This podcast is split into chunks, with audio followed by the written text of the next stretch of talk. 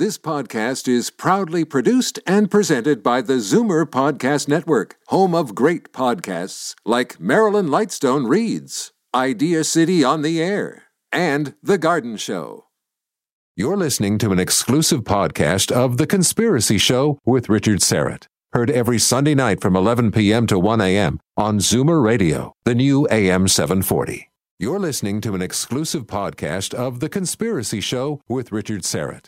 Heard every Sunday night from 11 p.m. to 1 a.m. on Zoomer Radio, the new AM 740. You are an old man who thinks in terms of nations and peoples. There are no nations. There are no peoples. There is only one holistic system of systems. One vast and immane, interwoven, interacting, multivariate, multinational dominion of dollars. And you have meddled with the primal forces of nature. And you will atone. Everybody knows that the dice are loaded. Everybody rolls with their fingers crossed.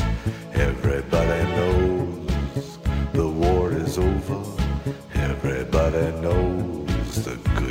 guys lost. Everybody knows the fight was fixed. The poor stay poor. The rich get rich. That's how it goes. Everybody knows. Live from Toronto, Canada, The Conspiracy Show with Richard Syrett from Zoomer Radio, AM 740. Everybody knows that the days. And away we go. Good job, David. Manning the buttons and the dials and the doodads here on the big, uh, the uh, the big program. Welcome aboard for Sunday, July the 25th. Is it possible? My gosh, almost halfway through the summer. You remember when you were a kid and it was just, it would go on and on and on and on forever. And after about three weeks, there you were sitting on the back steps saying to your best, you know, your best buddy who lived next door, what do you want to do? I don't know. What do you want to do? I don't know. What do you want to do? Can you imagine having that kind of time? Uh, didn't I mean, what is it with uh, the passage of time though? When you were a kid, it just summer was forever. It's two months. It's like eight weeks, and it's done. Ah, to be young again, right? No, not a chance. I would not want to be uh, 12 years old ever again. However, uh, welcome to the program. And um, towards the latter half of the show, we're going to open the phone lines uh, wide open for all of you folks listening from Maine to Minnesota and Thunder Bay to the Carolinas because I haven't had an opportunity of late to uh, to let you speak. So a little vox populi on the program. We can uh, call this segment "Ask Richard Anything," uh, or if you will, we'll uh, we'll do some spine tingling tales. Always a great time to open up the phone lines and hear about your encounters with the paranormal and uh, the unexplained or just plain weird. Because what do we do this time of year in the summer, right? We're out there camping. We uh, we sit around a campfire. What do we do around a campfire? We sing songs, we roast uh, weenies, and we tell. That's right, ghost stories. So we'll do some of that tonight here on the Conspiracy Show. Again, welcome. Three years ago, give or take, a um, one of those movies uh, came along uh, that, uh, thanks largely to the internet, became a you can't really call it a cult classic. I mean, by any stretch, uh, by, you know, by mainstream measurements, it was a huge success. It was called Zeitgeist the movie, and it was based on conspiracies or several conspiracies. The conspiracies revolving around the creation of money or the Federal Reserve, the conspiracy, as some see it, uh, of the um, sort of the prehistory of Christianity. And finally, the conspiracies revolving around the, uh, the events of 9 11. Well, this movie, and there was a um, sort of a reworking of the movie, it became Zeitgeist Addendum. That those movies, or that movie, Zeitgeist, spawned sort of this worldwide grassroots movement. And all of a sudden, you had these zeitgeist movement chapters popping up all over the place, including here in Toronto. And in just a minute, we're going to meet one of the driving forces behind the uh, the Toronto chapter of the Zeitgeist movement, and we'll find out what the Zeitgeist movement is all about and what they stand for. Um, and we're going to, uh, as as as the conversation uh, moves this evening, we're going to agree on some things and we're going to disagree on some things, and we're going to invite your participation, whether or not you've seen the movie Zeitgeist. I was online actually today, and there have been on YouTube about 700,000, I believe, uh, unique visits to watch uh, Zeitgeist uh, Addendum. Again, a huge online phenomenon, but a great documentary film. Maybe you've seen it, maybe you haven't, but we're going to discuss that tonight. And the uh, the Zeitgeist movement. That being said, we welcome to the Conspiracy Show Ryan Jared. He's been a member of the Toronto chapter of the Zeitgeist, uh, Zeitgeist movement since March of 2009. He's a qualified financial services professional, sits on the board of two not for profit organizations in Toronto that focus on sustainability. That's a watchword that we're going to mention again and again tonight. And environmental concerns. He's traveled to over 40 countries. He's been exposed to a wide array of different cultures and lifestyles, all of which have contributed to shaping his global outlook. He is passionate about sustainability and using scientific understandings and technology to alleviate the problems faced by humanity today. Ryan Jared, welcome to the Conspiracy Show. How are you? Great, Richard. Thanks for having me. For those who haven't seen Zeitgeist the movie, or Zeitgeist Addendum, addendum rather, uh, how would you explain it in um, a couple of sentences? Uh, basically, those two movies are used to wake people up, in a, in a sense. Uh, Zeitgeist, more than anything else, is, is a way of thinking about our society and about our relationship to the environment. Uh, the movie, the first movie was, as you mentioned, um, a lot about conspiracy theories or what the public perceives to be conspiracy theories. But the second movie really is very different from that. So if you if the audience hasn't seen the second movie, I think it is quite a different movie in that it goes into solutions, not just uh, these theories or these problems that are faced by humanity. Now, the the movement, how did that the Zeitgeist movement, how did that evolve from a movie, a documentary? How does it? I mean, you know, a lot of people leave the theater saying, "Wow, I was really moved by that," and then a day or two later, maybe they talk they talk about it at work, but that's about as far as it goes. Now, there are something like uh, well, there are there are zeitgeist movements in something like 50 countries around the world. They have they boast something like 400,000 members, and you're one of them. How did Zeitgeist, the movie, become this worldwide movement? Uh, I think uh, people, generally speaking, uh, are aware of a lot of the problems that people are, that humanity is facing in terms of the environment and how we're treating it, in terms of poverty around the world, uh, in terms of unemployment and they've really had uh, no venue to do something about it because the problems are so big and so vast that to tackle all of them at once seem un- like seemed unsurmountable. So the, you see all these organizations everywhere in all these countries, these non-for-profit organizations, these charitable organizations that try to focus on one or the other, either environmental concern or poverty, poverty or AIDS in Africa, for example. But uh, rarely would an organization, and in fact, I, in my experience, I've never seen an organization really go after the causes as opposed to just the symptoms. Um, we see poverty as a symptom and uh, something like 9 11 as a symptom. Um, the real causes are the foundational roots of our society itself. And that's where the Zeitgeist Addendum, uh, Zeitgeist Addendum movie introduces people to something called the Venus Project, which advocates uh, a resource based economy, which is really a solution. And once people saw that solution from this movie, they started looking into it. And that's where this movement really started, I think. Uh, several months after the movie uh, came out, uh, this movement was introduced on this webpage. And people who had seen the movie and believed in that solution after researching it um, they uh, they all came together, and it's become it's really blown up. I mean, I don't think even the movie maker himself predicted that it would get this big, uh, but uh, we're growing every day, and there's a lot of progress. You uh, you mentioned the Venus Project, and we'll we'll talk a little bit about uh, that. Um, the Venus Project, founded by the uh, the industrial designer and social engineer Jacques Fresco. We'll, we'll find out about that and how that relates to the Zeitgeist movement. My guest is Ryan Jarrett, and if you've seen the movie The Zeitgeist, uh, Zeitgeist the movie, or uh, Zeitgeist addendum, or you're a member of a local Zeitgeist movement, we'd love to hear from you. We'll open up the lines here shortly and uh, get your response. And when we come back, we'll uh, we'll talk about some of the tenets of the Zeitgeist movement and uh, what it is they're trying to achieve. What is their mission? My name is Richard Syrett. Hope you'll be with us along for the ride here on the Conspiracy Show AM 740. Don't go away.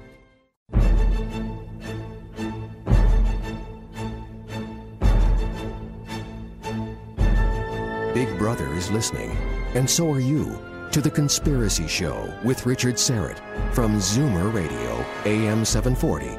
To speak with Richard, call 416 360 0740 or toll free in Ontario at 1 866 740 4740.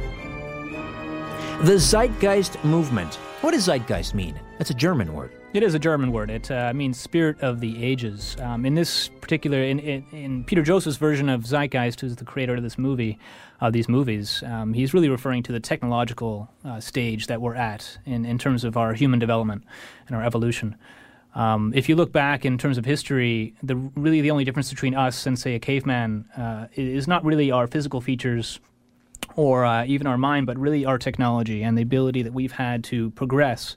Uh, the way that we live today is, is very much a result of the technologies that have been added and contributed by thousands, millions of people over time, scientists and technicians, and just people using the scientific method overall to get us where we are on this radio station to communicate this way, or to use the internet, or to drive a car, or to even uh, do something as simple as uh, you know writing a letter to your friend. What goes on in a typical uh, zeitgeist movement? Like, first of all, how often do you meet uh, well, it's different depending on the movement. Uh, it's really uh, the chapter. There's there's a wide variety of, of tasks that they will try and do, but primarily what we do is communication. We meet in Toronto. We do uh, about once a month. We do a public meeting where people could come and uh, we could introduce themselves. They could uh, learn more about our direction, where we like to go, promote certain events that we're we're doing. For example, um, Jacques Fresco, the creator of the Venus Project, and primarily the reason that the Zeitgeist movement exists, he's coming to Toronto in October and so uh, we're organizing media for him. We're organizing um, the we have the lecture hall set up, so we want to get as much attention uh, for his presence here in Toronto as, as possible. He's doing a world lecture tour now. Otherwise, we would do events uh, in the city if there's a big festival going on. People that we feel um, will be like-minded enough, as in they care about the environment, as in they care about, you know, say documentary films. There's a documentary festival here that we would go and show up there and just address the public. Uh, yeah. What's what, uh, tell me a little bit about uh, Jacques Fresco. Okay, he's an industrial engineer, but he's he's 94 years old now. He's been working on this subject for about 70 years.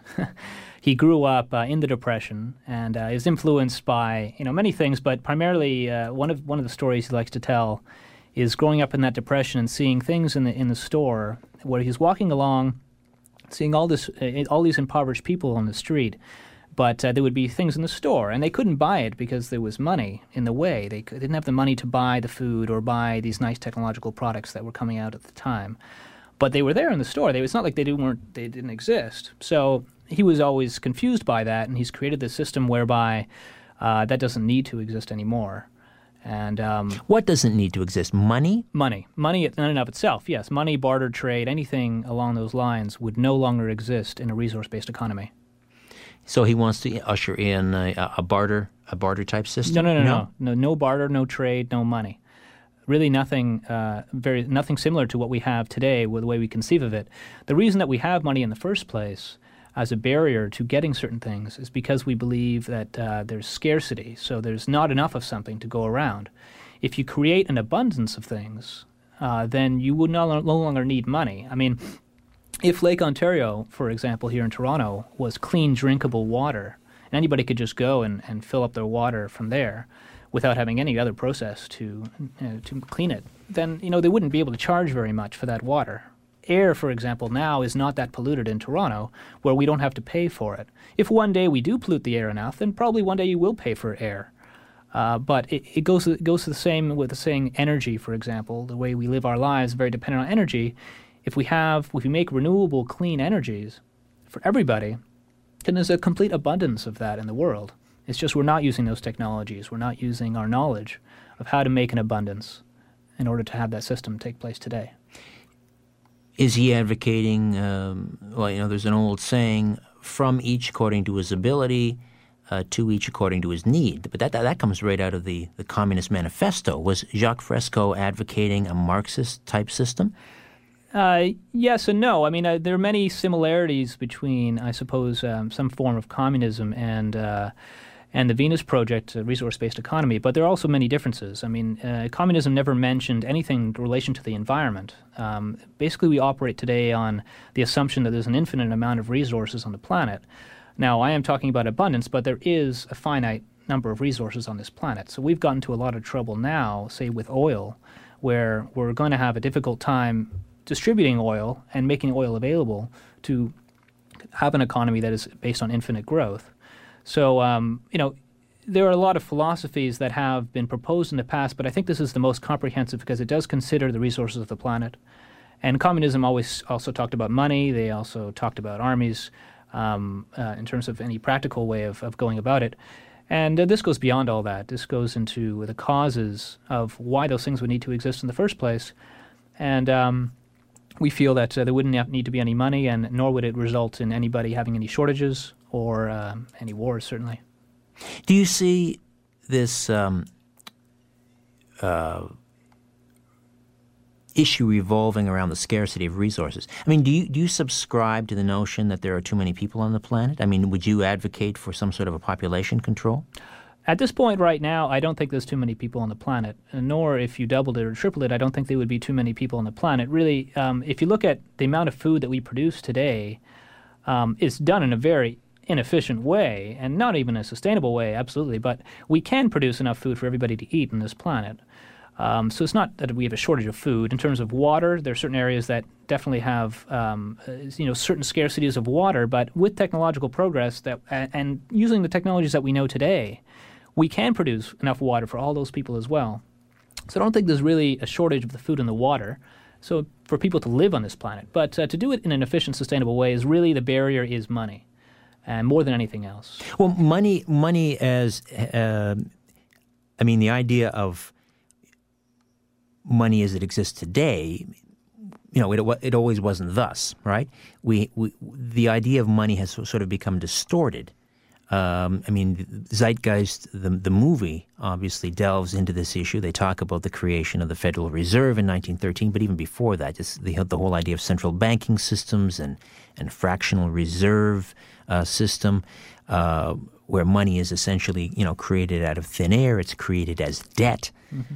Uh, and so we become enslaved to, to, to, this. But that's that money wasn't always about that. I mean, there was a time when, for example, um, just prior to the U.S. Uh, War of Independence, you had the 13 colonies. The 13 colonies got together. They they printed their own money. It was called colonial script. The, the, the, the, the money that was in circulation never exceeded the total value of goods and services within the 13 colonies. It worked very well. The, the economy was prospering. But then, of course, the, uh, the British uh, got wind of this, and uh, the Bank of England said, wait a minute, they're not charging interest, uh, they're not using our money, we can't we can't stand for this, and that's probably what led to the uh, the U.S. Uh, the War of Independence. So I mean, there was a time when money worked for everybody. So why can't we go back to uh, a, a money that's not based on the fractional reserve banking system? Maybe it's backed by gold, maybe maybe not, but but it's it's it's. Um, I mean, money can money can work for everybody. I don't quite understand the problem with uh, you know, money, paper okay. money. Well, I mean, you're right uh, in terms of the history of money, and has progressed, uh, you know, uh, quite bad since 1913, I suppose. But even before, with colonial script, there were still people that were impoverished. Those people didn't have enough money, but you know, we probably did have enough food to give them a nutritious meal uh, three times a day. So really, what money was still a barrier even then, and today even more so with the advances of technology that we see today there's really no reason for money anymore. Um, it has really just um, been so diluted. I don't I don't think any system that involves money can ever be as efficient and sustainable as a system without it. It really does serve as too much of a barrier to get the things that we want. Um, I mean, people you you really have to think about the system overall, where, you know, in terms of resources, we're saving up a lot of money so we could buy a car, for example. But, you know, 80% of the life of that car is going to be parked in a lot somewhere. It's not going to be used. It's really big waste of that resource. So what we would what we would propose instead, if we were to use cars at all, would be sharing those cars. So say something on your telephone, you know, you, you have a GPS on your phone and you press a button and the closest car to you would just come to you, pick you up, drop you off where you needed to go, and then go to the next person, kind of like a taxi service. You know, nobody would even drive these cars. You wouldn't need taxi drivers anymore. You could uh, make that GPS driven cars. So there's a lot of technologies that can free people from doing these kinds of jobs and have no reason to have the money and the waste of resources that we have today. democracy uh, or, or personal freedoms, if you will. I mean, it's a messy business. And some people are going to abuse their freedoms and they're going to take more than their share, and others are going to sort of maybe you know play by the rules and so forth. But the idea that, that we're going to make everyone the same.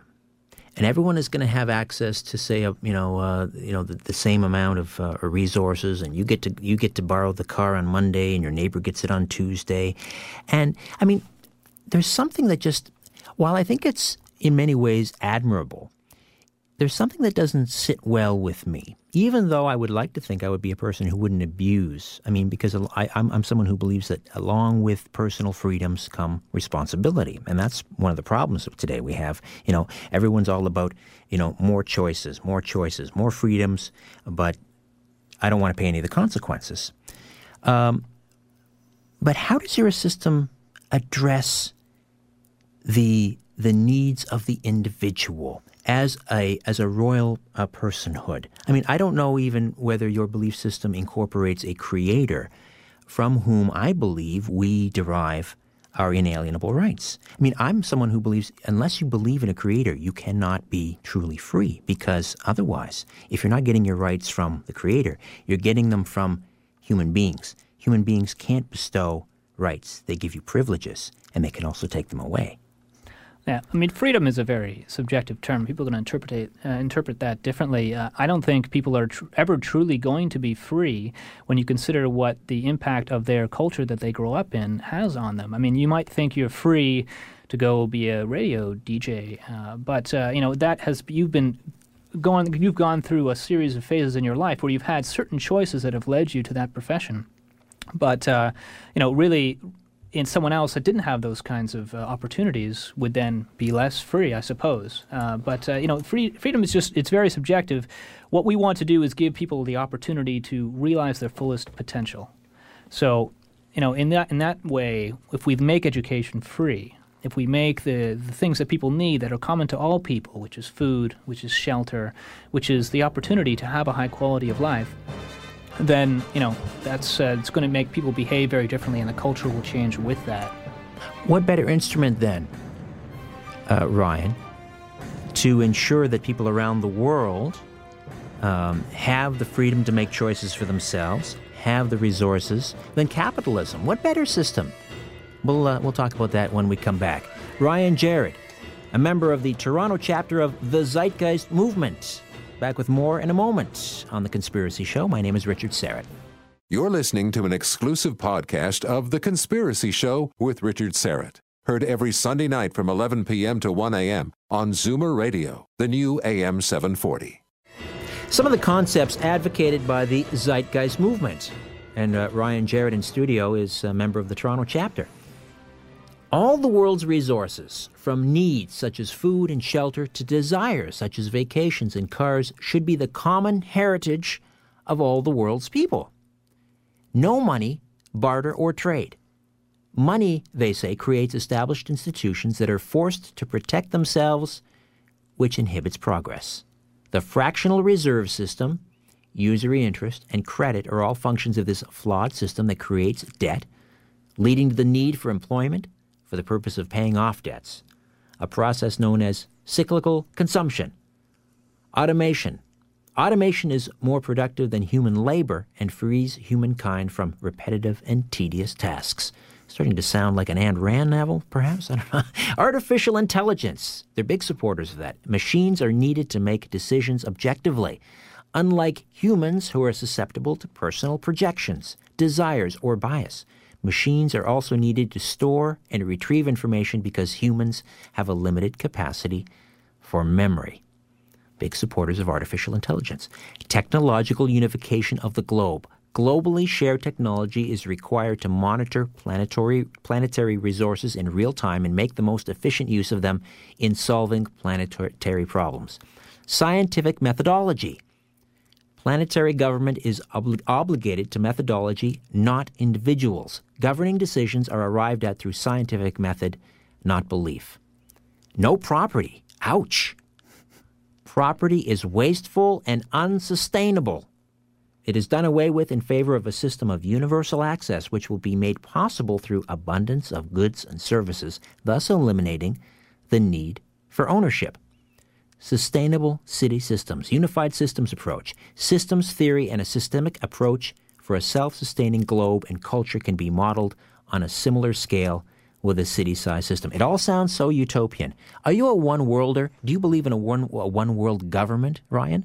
Uh, well, actually, the the Venus Project doesn't um, have a government. There is it's it's a very uh, different concept for you to picture it, but it is going to be a global system. Yes, um, the the resources of the Earth are the common heritage of all the world's people. So, whilst the resources are unevenly spread out in certain countries, we have country divisions now.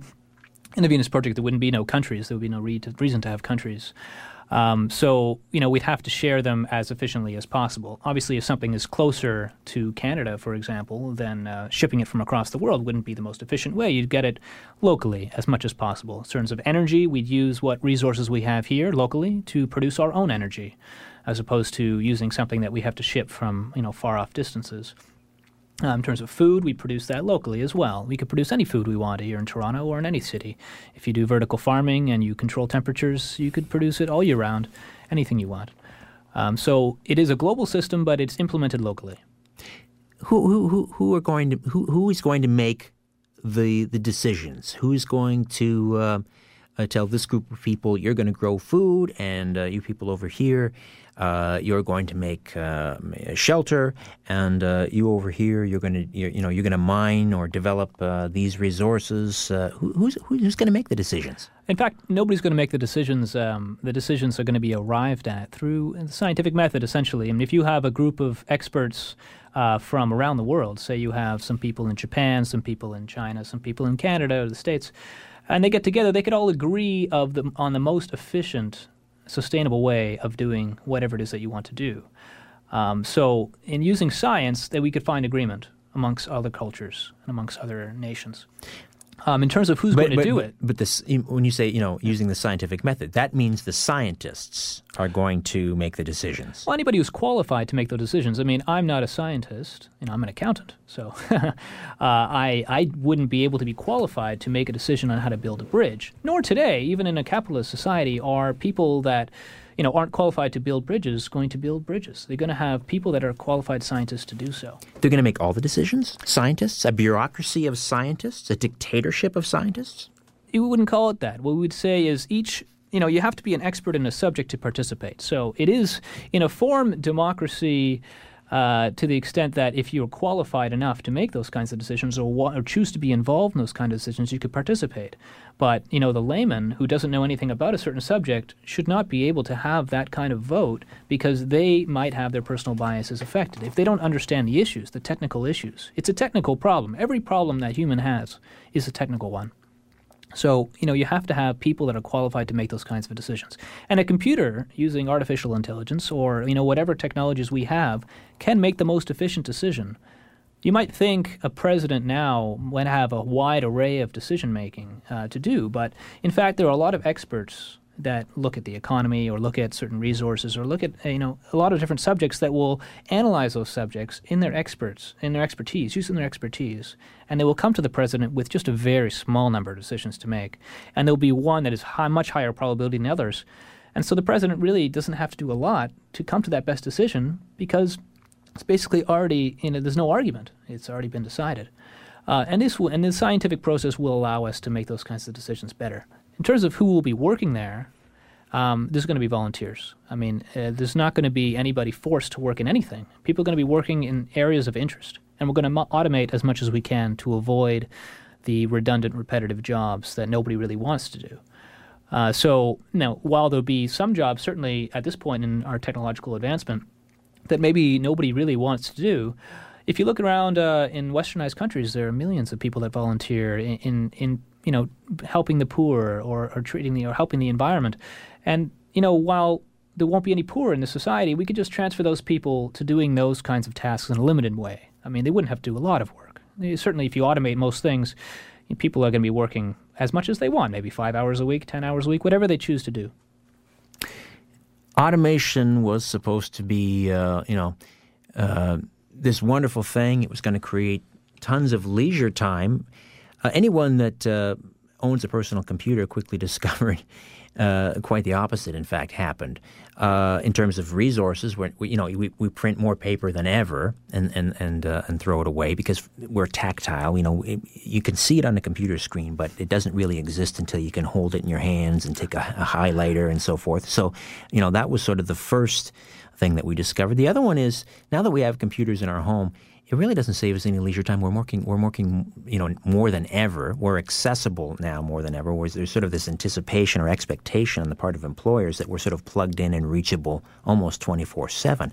So I don't see technology as as uh, having delivered that delivered on that dream of you know more leisure time. It hasn't. You're right. Uh, actually, you, you do have a very good point, but um, I think that the people the people that are you know in their jobs where they're using technology and ended up working more now is because of the stress of the job and the economy has to be supported. It always has to grow. There's a monetary reason uh, behind a lot of those stress factors. Um, not to mention, you know, the service industry as it stands. Um, it's kind of a joke. I mean, uh, you know, you could build cars that don't break down so quickly, but if you did, then there'd be a lot less money to make. I mean, a, a car manufacturer such as GM, if, if the car breaks down quickly, they build it to last no more than three or four years you know, they want it to break down throughout. So you'll go in and go to the parts manufacturers more, you'll go to the service centers more, which they own, and uh, profit off of you going there. So if they made a car that would last 40, 50 years without any maintenance, you know, it'd be a disaster for the economy, a disaster for the company. They go, to, they go broke. We're not really using the technologies that we know how to use in the best way. And without a profit motive, we will, or we'd have a lot more incentive. What incentive would we have not to? The idea of a, a world run by um, artificial intelligence, quite frankly, scares me. Uh, we have robots now uh, virtually uh, in the battlefields. We have um, we have uh, drones flying around. Uh, we have not exactly, you know, uh, Terminator type uh, robots on the ground in Afghanistan, but we're getting there. We have uh, uh, tanks, remote control tanks, and so forth. And we're we're only a couple generations away, maybe even closer. Maybe DARPA has something sitting on the back shelf we don't know about, but we're we're very close to um, artificial intelligence uh, devices making their own decisions. Right now, they have sort of there's a human interface that sort of processes the data, but it's just a matter of time before we take the human equation out and all of a sudden, we have machines making these decisions. Making these decisions not based on, um, well, based purely on logic. And what gets lost there, to, uh, in, in, in my uh, mind, is is you know the the human spirit. Um, we're not always logical. Sometimes, you know, well, humans like democracy, we're messy uh, were complex.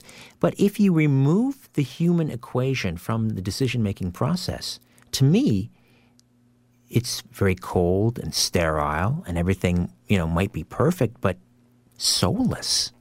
uh, I can see where you're going with it. I mean, in terms of uh, automated uh, drones, uh, they could be used. The technology in and of itself is not good or bad. Um, you could use it and an ar- army could use it and it could you know blow up people in Pakistan. That's one option. But you could also have army dr- uh, the same drones, the same technology being used to fly uh, aircraft where which passengers want to go to the other side of the world, and then you wouldn't have to have a pilot actually working in there in, in you know in that mm, at all, and you'd you'd have a much higher degree of accuracy. Not that there are a lot of plane crashes today, but you know certainly if you make the technology as good as it is you probably wouldn't have any. Um, uh, I go very, very, very low probability um, of having a plane crash. So you know, technology can be used uh, for a much more efficient way than humans and getting in the way, unfortunately. Now, in terms of like uh, you know the beauty of being human and making these kinds of decisions, uh, look at where it's gotten us. I mean, uh, there's we're destroying this planet. If if you ask me, there's a lot of um, environmental destruction, poverty, there's there's crime. I mean, there's, there's really horrible things going on in this world. That clearly the the human answer doesn't seem to be the best one for the humans. Um, so if we do automate as much as possible, you know, again, again, like we're not going to automate everything. Humans are going to be involved in this process, and we still have to advance. So humans are going to be involved in that advancement. Uh, but uh, people could participate any way they want. If if they want to have you know certain decisions made by humans as opposed to machines, while we would think it's probably less efficient to do so, in in such a world, it would be possible. What if I don't want to go along with the majority? Maybe I decide that I'm the decision maker, or as George W. Bush said, I'm the decider for my family. And I want to carve out my own little plot of land, and maybe, maybe you know, prior to the uh, the zeitgeist sort of regime uh, taking over, maybe this piece of land was handed down to me generation after generation after generation, and so while the rest of the world has sort of gone into this utopian uh, sort of you wouldn't use the term socialist, but I might use the term socialist type regime. I want to hold on to my piece of land and I want to defend my piece of land and I will if necessary. How is your society going to deal with someone like me who, who I decide that I want to be an individual and I want my family to grow up as sort of royal personhoods living under God? Uh, it's, I mean, it's a difficult question. There's a different answer for every person in the situation, but we have to understand why it is that you feel that way in the first place, and that's and that's our society generally telling you growing up in an environment where that kind of behavior is rewarded or encouraged. In our society, that kind of behavior is not going to be uh, appreciated uh, very much because um, you know you, you, the the group will benefit a lot better, including the individuals in the group. Everybody will benefit a lot better if they if you don't hold certain pieces of land and influence, say a city that wants to be developed uh, one of uh, one of the cities that we propose to be developed on that area. So it is primarily an educational issue, I think, um, with these uh, with these kinds of people. And um, the more we spread this information, and the more people become uh, understand a sub, sub, complex subject. I mean, sure. watching this movie uh, will get you an introduction, and maybe reading, seeing some of the lectures online, which are all, all available for free, will get you again closer. But you really start have to reading a lot, have to start reading a lot of books on the subject. And are you going to send everything. me to a re-education camp, Ryan? it's what it is, though. I mean, you're basically brainwashed into our society, thinking that this piece of paper exists for a purpose that is beneficial in some way. When you say this piece of paper, you're talking about money. A piece of money, yeah, yeah. money. No, no, I, I, I'm on the same page. I mean, I, I think m- money as it exists now is uh, essentially a giant Ponzi scheme. Yeah. I want to go back to the future. Uh, I want to go back to a time when money meant something. Maybe it was backed by gold. Uh, but I also want to go. See, I, I think we're actually further along uh, the road down to to your way of thinking than maybe you think. And I'm getting a taste of that now, and I want to run in the opposite direction. I'm seeing a great deal of automation and, and technology. I'm seeing the uh, the destruction of the human spirit as a result of technology, technology erasing our identity, technology creating violence because of the loss of the scrubbing away of identity. I mean, Marshall McLuhan talked about a lot of these things. Um, you know, everyone's plugged into their iPod and their and their computer, and they don't relate to other human beings. To me, that's the missing equation. But I mean, I think we're further along into this sort of this social, more of a socialistic dystopia um, but I let me ask you this: Is there is there is there space for God in your um, in your worldview? Well, absolutely. I mean, people are free to choose to believe whatever it is they want. Um, what we encourage is for people not to push those beliefs on others. So we would encourage a much more open-minded uh, uh, outlook on it. I mean, organized religion seems to um, basically promote one way of thinking, we want to promote several ways of thinking. So instead of a school teaching um, somebody about the Bible, maybe we would teach them also about the Quran or, or other texts um, that uh, would give them a more diverse outlook. But we have that. I mean, in fact, I mean, the, God basically has been expunged from the public school system uh, for the last forty years. In certain countries, yes. In other countries, no. But I mean, if you look yeah. at a global system, it's it's a mix. Um, generally speaking, we would want to get away from religion. Um, in, uh, you know, an independent religion, as in your personal belief, is the most healthy uh, viewpoint that I could come up with. Um, so it doesn't influence other people. And uh, we see when, when people do get into groups of religion and, and believe that their way is somehow superior to others, that's when some conflicts start to arise. So the more we break down those barriers, these artificial barriers that separate humans from each other, um, the better I think human humanity will be, and the less suffering we'll have. But with all due respect, one could look at science as the new religion, and the society that you're uh, envisaging,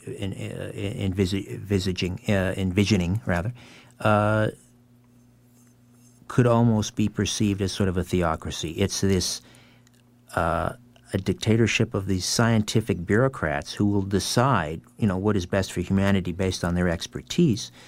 But, you know, the scientific method. One of the things I find interesting is people will say, well, when it comes to this subject or this subject, the science is in. Well, that's an anathema to the scientific method. The scientific method really is about the fact that the science is never in. Yeah. You know, we're constantly reevaluating, right. we're constantly questioning. Uh, but I mean, I look at the world today again. I see we're further down this road than we may think. I think the new religion is science, and and um, I mean, I, I, think a lot of organized religions are are really under siege. I mean, there is sort of this, you know, there is the institution of the church, uh, but in terms of uh, you know. Um, individual belief systems and, and, and, and a belief in, in, in, God, for example. I mean, you get hauled off a plane uh, if you're seen praying too vigorously. I mean, there are Orthodox Jews that were pulled off planes because they were, you know, they were they were what better place to pray and what more appropriate time to pray than before, you know, this plane takes off. Is it going to land? I don't know. I'm going to pray. People being hauled off planes. The suggestion I've heard it on this radio show that we shouldn't be allowed to pray in public. Yeah, I mean, we're not. Uh, there's there's no government in our system, so there's no one could enforce that kind of behavior uh, or prevent it. Um, all we're looking for is to have an educated public. So we'll realize that praying, while sometimes might actually work out the way that you thought it, you, you hoped it might. Uh, it's just a matter of probability uh, in the end. So the more educated people are, that's a bias. you know, you could say that. I suppose I can't really prove you wrong here. It, religion is a very difficult thing to discuss because people take it very personally. Mm. But uh, you know, science is the best we've got in terms of how we could understand this Earth where we came from, and uh, you know where we're going. Except, except, Ryan, that 99% of this universe is made up of something called gray matter, and uh, we know about 5% of what's going on with, with dark matter, rather. Dark matter, dark energy. So we really don't know anything when it true. comes right down to it. All right, we'll come back and continue to discuss the Zeitgeist Movement. Ryan Jarrett, a member of the Toronto chapter of the Zeitgeist Movement. More of the Conspiracy Show after this.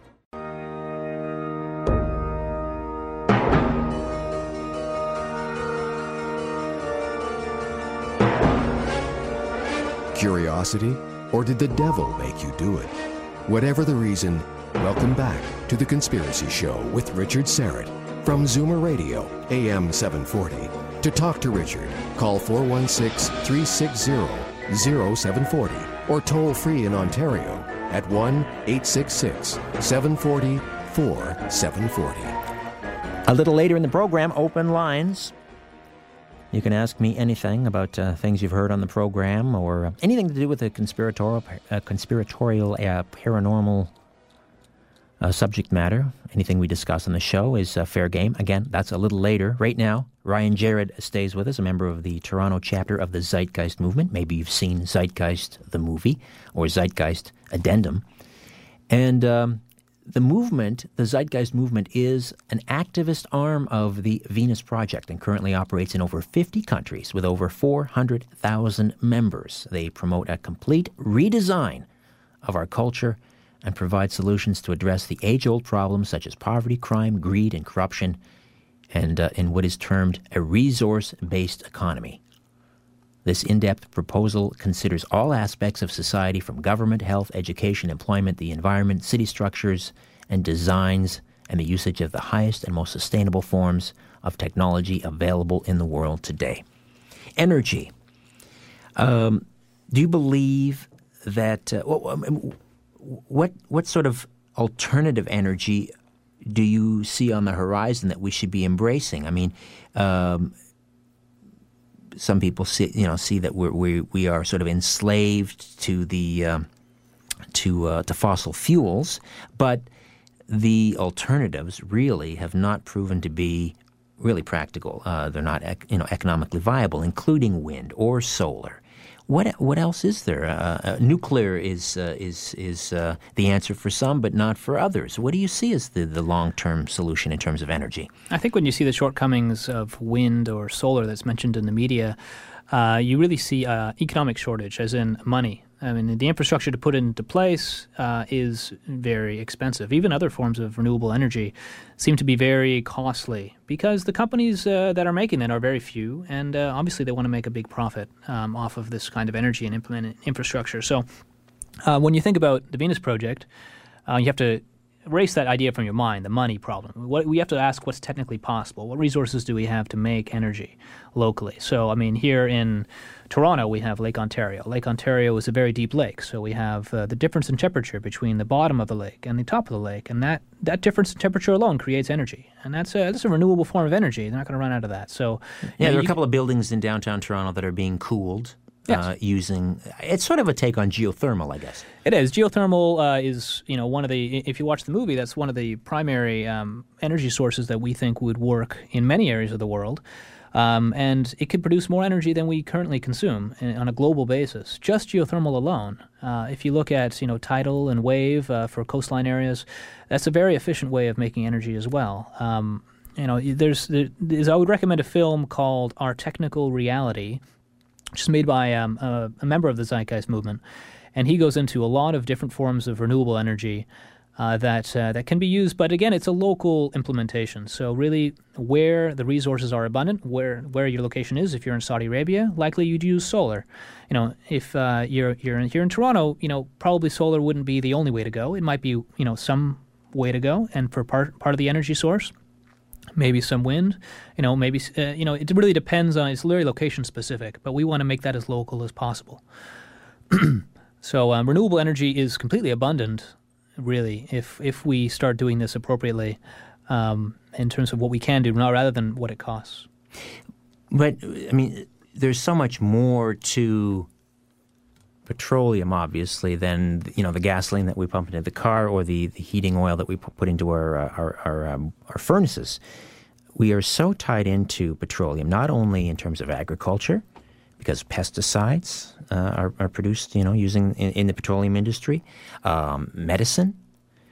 Um, many of the chemicals that we take for granted that we use in our daily lives, people hear chemicals and they think, "Ooh, that's a bad thing." I mean, we chemistry is everything, right? So, uh, I mean, and our dollar really is is based on.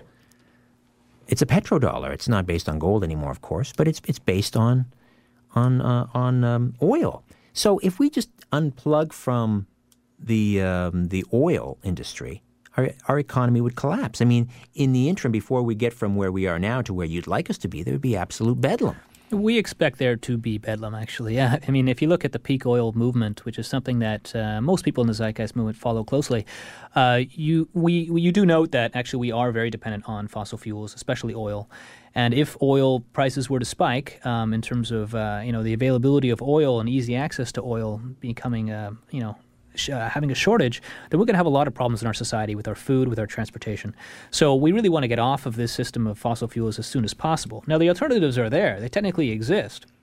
We could make uh, planes, we could make um, cars that don't run on oil, um, but you know the technology that really has been invented up to this point is usually bought up by car manufacturers or oil companies themselves. So the, the innovation, you know, stops in its tracks rather than progresses.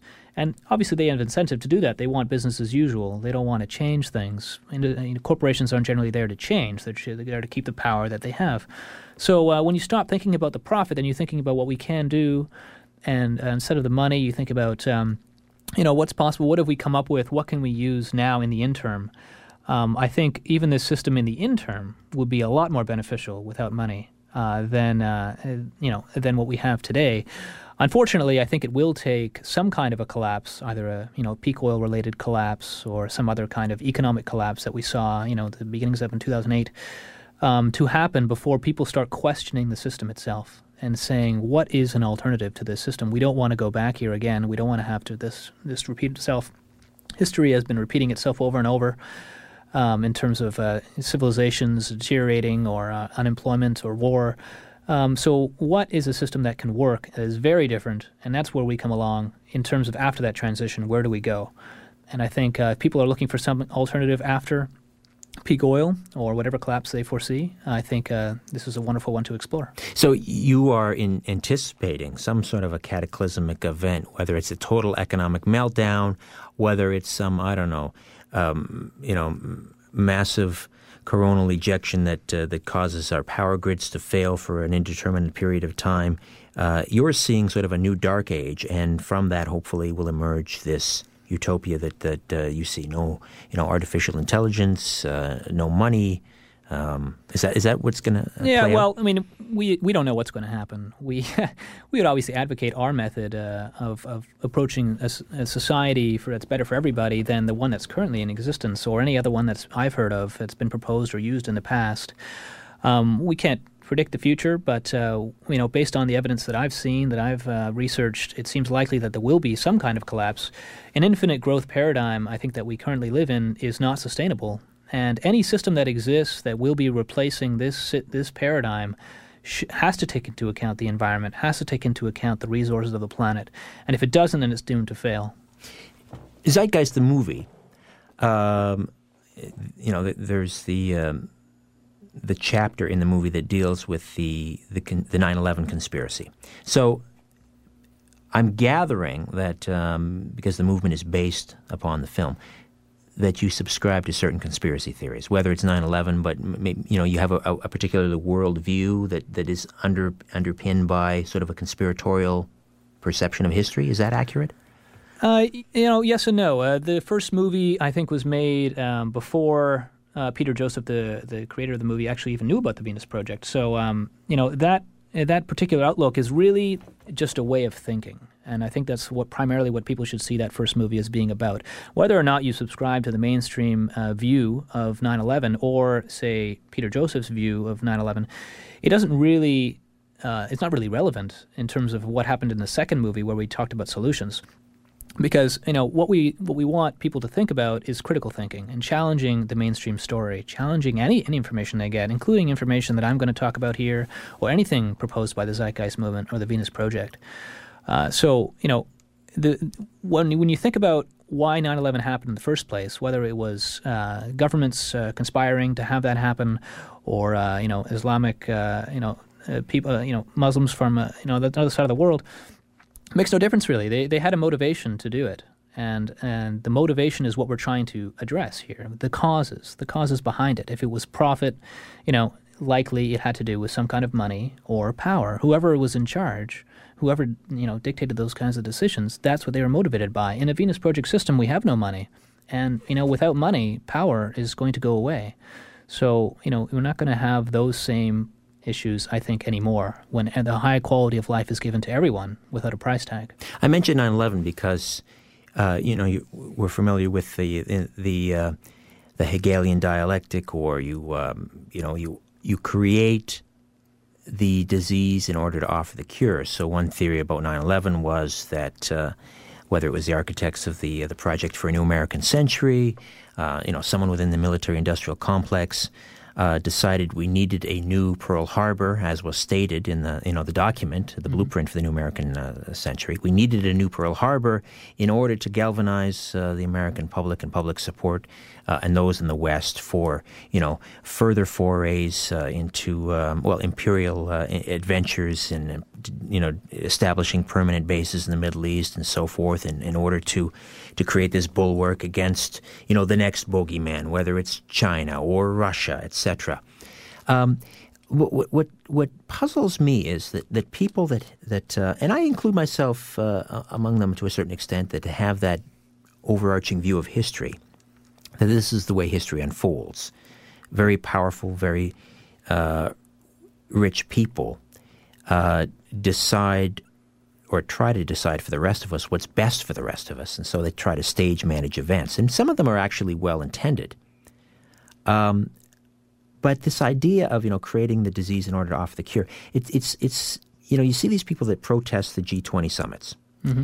And and yet uh, those people that that see these these leaders sort of conspiring against them also will turn around and support a lot of these sort of world environmental movements like Kyoto, which to my way of thinking are are being created by those very same people that masterminded 9/11 or you know the same people that uh, that sort of inform the the zeitgeist uh, at the G20 summits. I mean, I, I don't understand why people who would support Kyoto or who would protest G20 would turn around and support Kyoto. I mean, to me, global warming is just a is create the disease in order to offer the cure. Yeah, they seem to think that politicians, uh, some of them are good, some of them are morally upstanding individuals, and then some of them are corrupt. Uh, you know, we we want to get past all politicians and all uh, those sorts of agreements. They don't, they're not necessary. We need scientists to go and establish whether global warming is existing, and if so, what can we do to prevent it or slow it down. And uh, you know, this tons of scientists out there have done that very thing. So you know, we know what solutions there are. And tons of scientists, though, who have who have walked away from that and say this is a complete canard, but no one is paying attention to me, uh, and I can't, you know, I won't, I will not sign on to this. Uh, you know, Yeah. it's not. It's there is no, despite what everybody says, there is no consensus uh, uh, on on global warming. So what we need to do is act conservatively. If we have 90, 99% of scientists, uh, whatever the percentage is, that are saying one thing, um, and then you know another group of scientists that are saying another thing, we want to do what's most conservative. So if we can cut our carbon emissions and use renewable energy, you know, is what how is that harming anybody? Uh, The only you all you need to know is that you're going to turn on your light, turn on your computer, use your energy source. You don't really care where it's coming from there it's indisputable that uh, it, it, there's pollution to the environment and to our ecosystem from you know coal plants and natural gas uh, getting into your water stream, et cetera. So you know if we go to clean renewable energy sources and it's going to satisfy these 99% of scientists, it would probably also satisfy the 1%. Like why would they be against something that's clean and renewable? Well, except if you're going to tell the developing world, like China and India, uh, here in the West, yes, I know that we uh, we uh, have um, you know stuffed our uh, our coffers with uh, with dollars, uh, you know, petrodollars. Um, and we've done very well for ourselves over the last 100 years, but the game is over, and we're not going to allow you to do the same thing. How are you going to tell people in, in, in, in China and deny them uh, what we've been doing for the last 100 years? We don't want to deny anybody anything. We have to share the resources of the planet. They're as, uh, equal. They're, as much of a person as I am or you are. So you know, we have. They're saying we want energy. And that's what basically they're saying. They're not saying we want coal plants or oil. They're saying that we want to be able to transport ourselves around our country. We want to have en- a high quality of life, and we're offering that for everybody if we use renewable energy sources. We're just not using money. You know, the the problem is that the people Uh, want to pre- uh, we want to prevent India from having it because there's a limited amount of oil out there. So we don't want them catching up too quick. It's too expensive for them to implement renewable energy. So you know, we're thinking about money again. But you have once we get past that, then everybody's happy. Everybody. Agreed, but from to get from here to there, where you want us to be, is going to take a long time, mm-hmm. and it, it means we're going to have to continue to burn, uh, you know, gasoline for the foreseeable future. Yeah. Well, the transition is a very difficult question, but uh, I'd love to discuss it. All right, we'll talk right. about transitions as I uh, segue into this commercial break. Back with more of the conspiracy show as we talk the Zeitgeist movement. Stay with us. You want the truth? You can handle the truth. The Conspiracy Show with Richard Syrett from Zoomer Radio, AM 740. To get to the truth, call Richard now at 416 360 0740 or toll free at 1 866 740 4740. You're listening to an exclusive podcast of The Conspiracy Show with Richard Syrett. Heard every Sunday night from 11 p.m. to 1 a.m. on Zoomer Radio, the new AM 740. We deal in illusions, man. None of it is true. But you people sit there day after day, night after night, all ages, colors, creeds. We're all you know. You're beginning to believe the illusions we're spinning here. You're beginning to think that the tube is reality and that your own lives are unreal. You do whatever the tube tells you. You dress like the tube. You eat like the tube. You raise your children like the tube. You even think like the tube. This is mass madness, you maniacs. In God's name, you people are the real thing. We are the illusion. So turn off your television sets. Turn them off now. Turn them off right now. Turn them off and leave them off. Turn them off right in the middle of the sentence I'm speaking to you now. Turn them off. Brainwashed in our childhood, brainwashed by the school, brainwashed by our teachers, and brainwashed by all the rules, brainwashed by our leaders, by our kings and queens, brainwashed in the open and brainwashed behind the scenes. Live from Toronto, Canada, The Conspiracy Show with Richard Syrett from Zoomer Radio, AM 740. Ah, welcome back. The website, richardsyrett.com. Let me spell the last name. S as in Simon, Y R E T T. richardsyrett.com. That's your portal to the Conspiracy Show. And you can find information on upcoming shows there, as well as a past show audio archive. If you missed a previous show, you can go back and listen. And uh, there's also a book and DVD club. Uh, what else? In the news, uh, and in the news section, you can also download um, episodes of Strange Planet, which is a weekly feature that runs here uh, Thursday, Friday, and or sorry, Friday, Saturday, and Sundays at 7:30 p.m. here on AM 740. And as always, I encourage you to follow me on Twitter. 309 followers. We've got to do better than that, folks. That's an embarrassment and a travesty and a sham of a travesty. Uh, just kidding. I mean, hey, do me a do me a, a mitzvah and uh, follow me on Twitter. 309. We, we we have to do better than that. All right. Uh, Ryan Jarrett is uh, with us, a member of the Toronto chapter of the Zeitgeist movement, and uh, you know we're we're uh, agreeing on some things and maybe disagreeing on on, on some others in terms of the sort of the mission uh, and the vision of the Zeitgeist movement.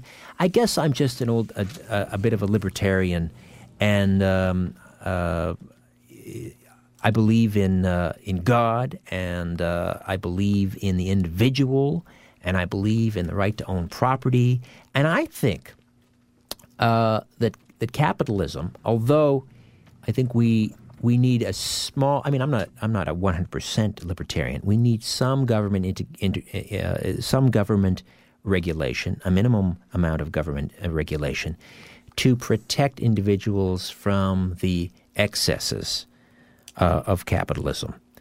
Um, but by and large, I think it works pretty well.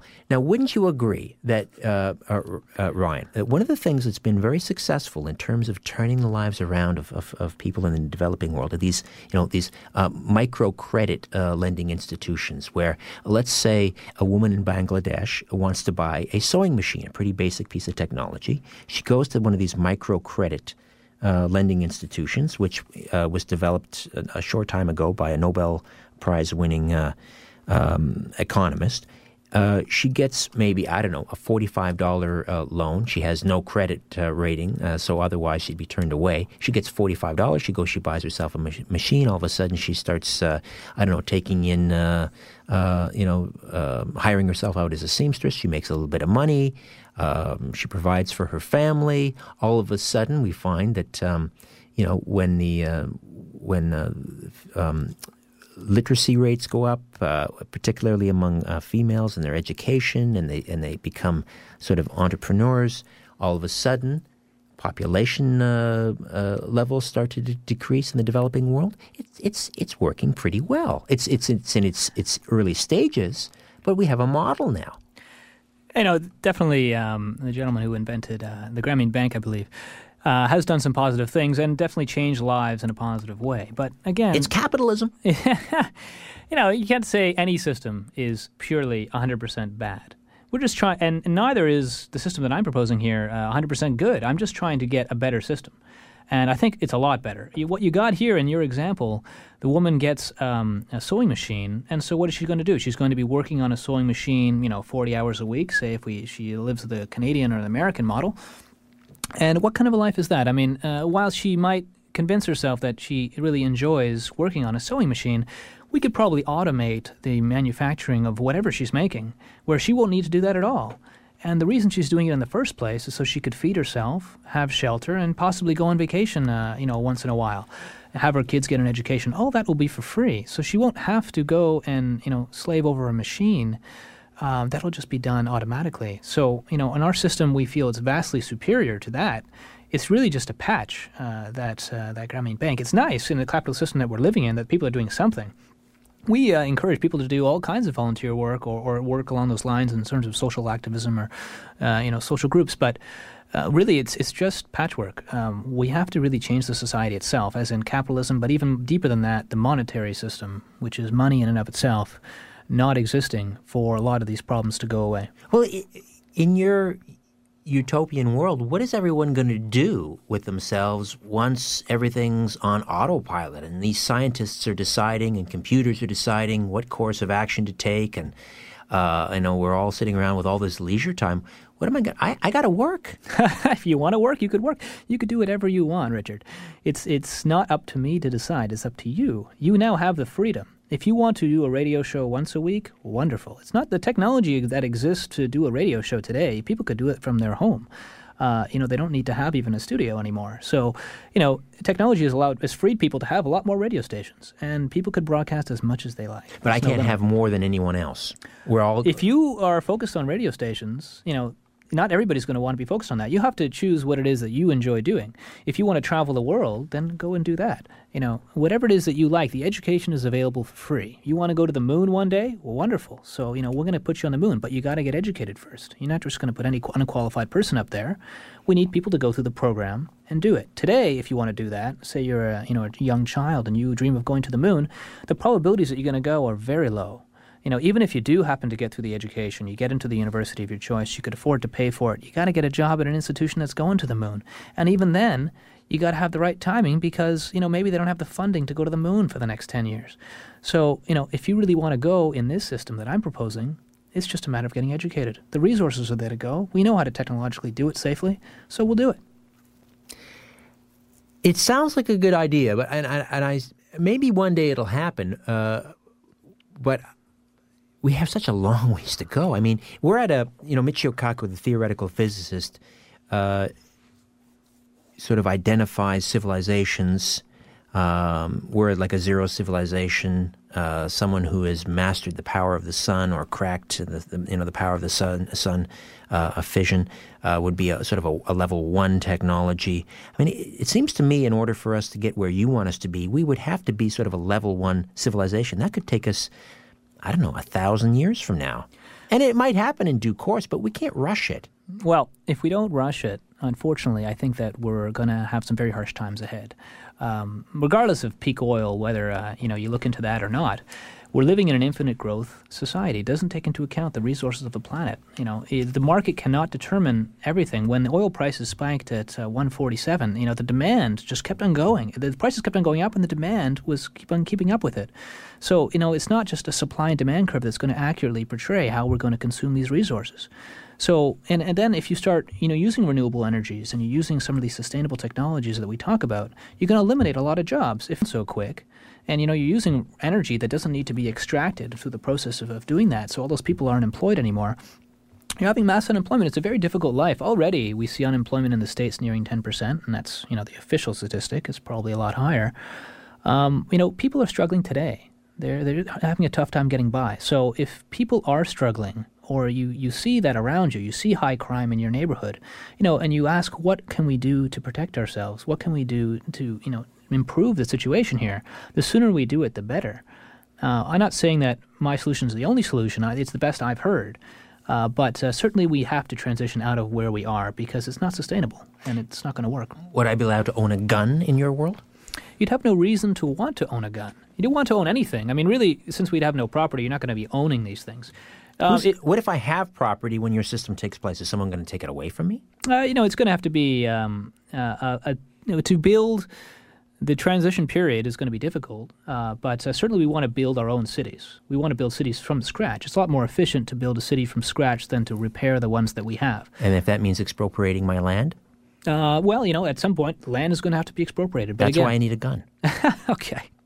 well, again, Sorry. it, it, you know, if you want to shoot somebody that's trying to take your land, I can understand that in today's society, in today's mentality. But we're not. You're going to have a much better home in the end than you would have today. It's just going to be a lot more sustainable and efficient than it is today, and it's going to be in line with the system in place. I mean, in a global system where you're not using resources in a wasteful manner. But you see, there's there's so many people like me out there, and maybe I'm a dinosaur, maybe I'm backwards, but it's we're not just going to give it up because you say it's better for all of us. Mm-hmm. Well, if know? you understand it's, it, it's go- it's not going to be a you know this velvet revolution. It, it's there's going to be bloodshed. There's going to be war. you know, we would prefer an evolution rather than a revolution. You you would prefer, but you're prepared for the latter. Unfortunately, uh, we have to prepare ourselves because we feel that this, the the environment is not going to allow us, as in the Earth's environment, as in the resources of the planet, are not going to allow us to keep going the way we're going indeterminate for an indefinite period of time.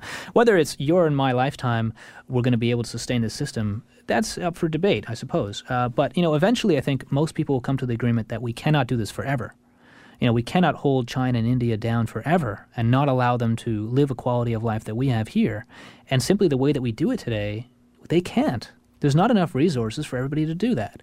So, you know, if we want to have a, a peaceful system where everybody can have the, you know, the availability of the resources of the planet for everyone, then we have to transition to something at some point.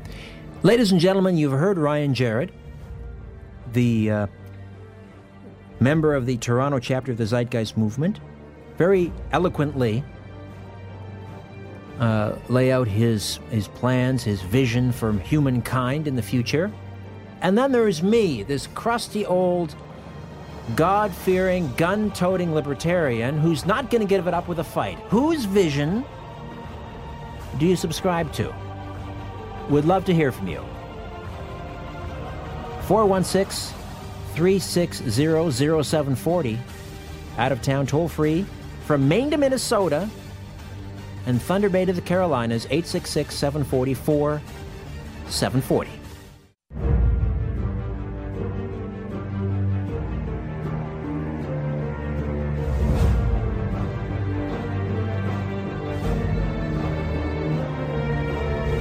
Keeping an eye on the New World Order. This is The Conspiracy Show with Richard Syrett from Zoomer Radio, AM 740. To speak with Richard, call 416 360 0740 or toll free 1 866 740 4740.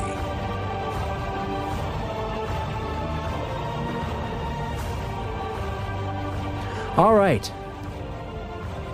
Who's on side with Ryan Jarrett of the Zeitgeist movement here in Toronto? Do you agree with the Zeitgeist movement, or do you think it's just a pipe dream?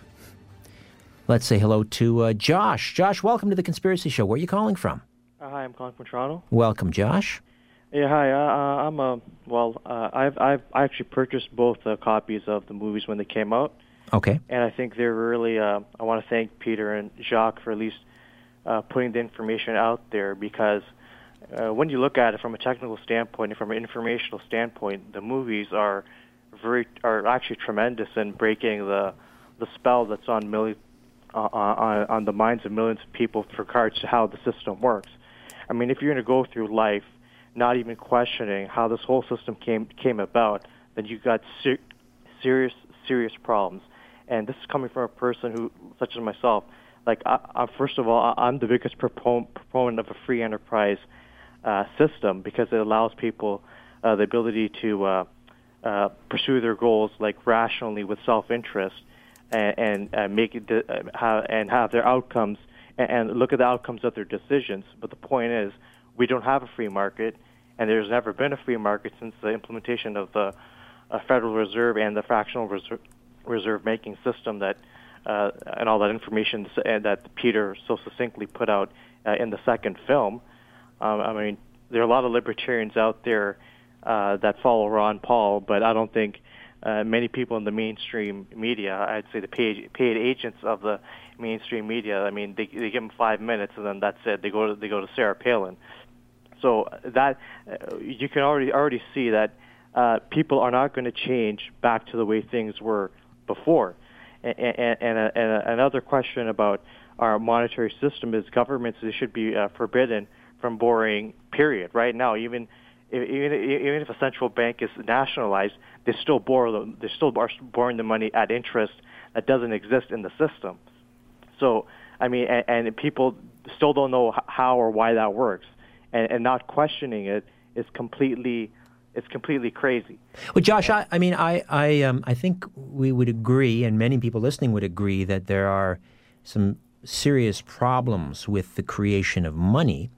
Um, but why why throw it all away? Uh, I mean, we can still, you know, preserve free enterprise, the capitalist system, the right to own property, uh, but let's say go back to uh, money that's that's that's uh, based on, at the very least, you know, the total of the goods and services produced in a country, or if you want to go back to the gold standard, I mean, there are some, I mean, there's manipulation in the gold market, so that might be fraught with some some problems. But we surely we don't have to give up, you know, the right to own things or the right to uh, sort of, uh, you know, the pursuit of. Um, of happiness, happiness right? and all that means. I mean, the, the, uh, with all due respect to uh, to Jared, I mean, I really don't want to live in a world that's governed by scientific bureaucrats uh, who tell me what I need, how much I get, and uh, that I'm the same as everybody else because I'm not. You're not. No, we're not trying to promote that at all. You're an individual, as everybody is, and they're going to be entitled to whatever it, the resource of the earth can can afford to allow for everybody. But you have to understand there's an abundance of these things. I don't know what it is in your daily life that you think a capitalist market is going to offer you, but the resource-based economy offers you that and more. Why do you need to own certain things? I mean, you just need to use them. It's the same well, thing. yeah, that's true. I mean, we really don't own anything, do we? I mean, I borrow it. I don't own the house that I live in because uh, Well, the I bank for a short term. Well, Yeah. yes, and one day, even when I pay it off, I still have to pay property tax, and even then, I mean, we don't have the right to own. We don't have a right enshrined in the Constitution to property in this country, which I think is just absolutely But disgraceful. even further, I mean, owning is, is just a myth anyway. I mean, if you look at it, even if you did own your home in the way that you think you might like to own it, at the end you're going to die one day or another. So Yeah, give it to my children. So, it's it's basically a leased home. It's leased for your lifetime. Right. And then it's going to be for someone else after that, and for their lifetime, and then, then it goes on. So you know that's the that's what we're proposing here. So if you don't want to ever move, then fine, you get a lease for your lifetime on the home or the apartment that you want to live in. like for example, Richard, I, I, I let's say I wanted to uh, go out in outer space, right? Right now, the technology is being held back for me to want to pursue that. Plus, I don't have the money to learn to become an astronaut and and fly up and figure out how anti gravity and all that stuff t- type of stuff works. For like for example, on you know the crop circles, whatever intelligence is making that, I mean that intelligence is not being paid to make all those des- designs designs in the field. That intelligence is a scientific mind, right? Often I hear people in the UFO disclosure movement that they were make millions of dollars rewriting history. Well, those those beings they've already transcended time and space, so that therefore they don't need money.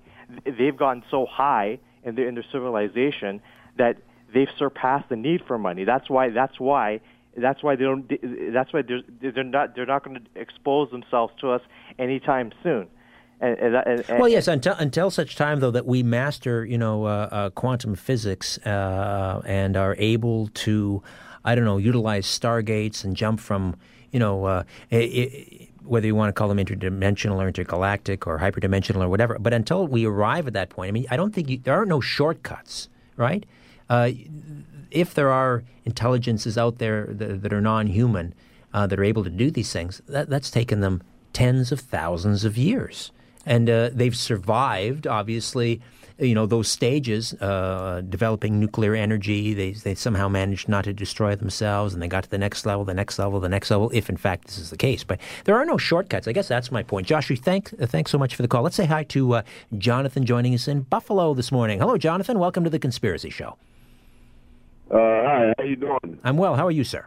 Very good. I had one question. Uh, in listening to Jared, uh, what do we do Jonathan, you're cutting out on your cell phone. for all the people that have? Uh, what happens to the people that have committed evil? And uh, I mean, evil's going to be still part of every man's uh, some somewhere, and you're going to have to account for that. So, what what does he plan? I'll hang up and listen. How do how do you account for evil? I guess. Yeah, it's a good question. Um, really, you want to look at the root causes of crime itself, and uh, we want we aim to get to a society where crime is is so minimized that it's really not uh, a factor in, in most people's daily lives. Um, wh- what we do today is we seem to take uh, someone who's convicted of a crime and put them in a in a cell somewhere, and they're treated not very well. I mean, I think they don't get access to a lot of things that they probably want to get access to. And uh, when they get out, often they go right back into the same place. Um, they, they end up in prison. There's a very high percentage of, of people that go back to prison after they've already been because society itself doesn't actually look at them very positively. It's difficult to get a job. And, and it's very harsh, and their family maybe has given up on them, etc. So, you know, in our society, we don't want to imprison people. There actually won't be any prisons. What there will be instead is uh, you know people who will study the person who you know maybe uh, did, who did their crime and say how can we prevent this crime from happening again? If somebody steals a radio today you know in a system where the radios are available for free there's really no incentive to steal it. I mean it's just available so you'll have it. You can't you, nobody's going to steal yours they can't sell it and they could get it for free. So you know if we eliminate that so if we eliminate excuse me though. You're assuming that that people steal uh, only steal out of want, and that, in other words, that the cause, the underlying cause of crime is poverty.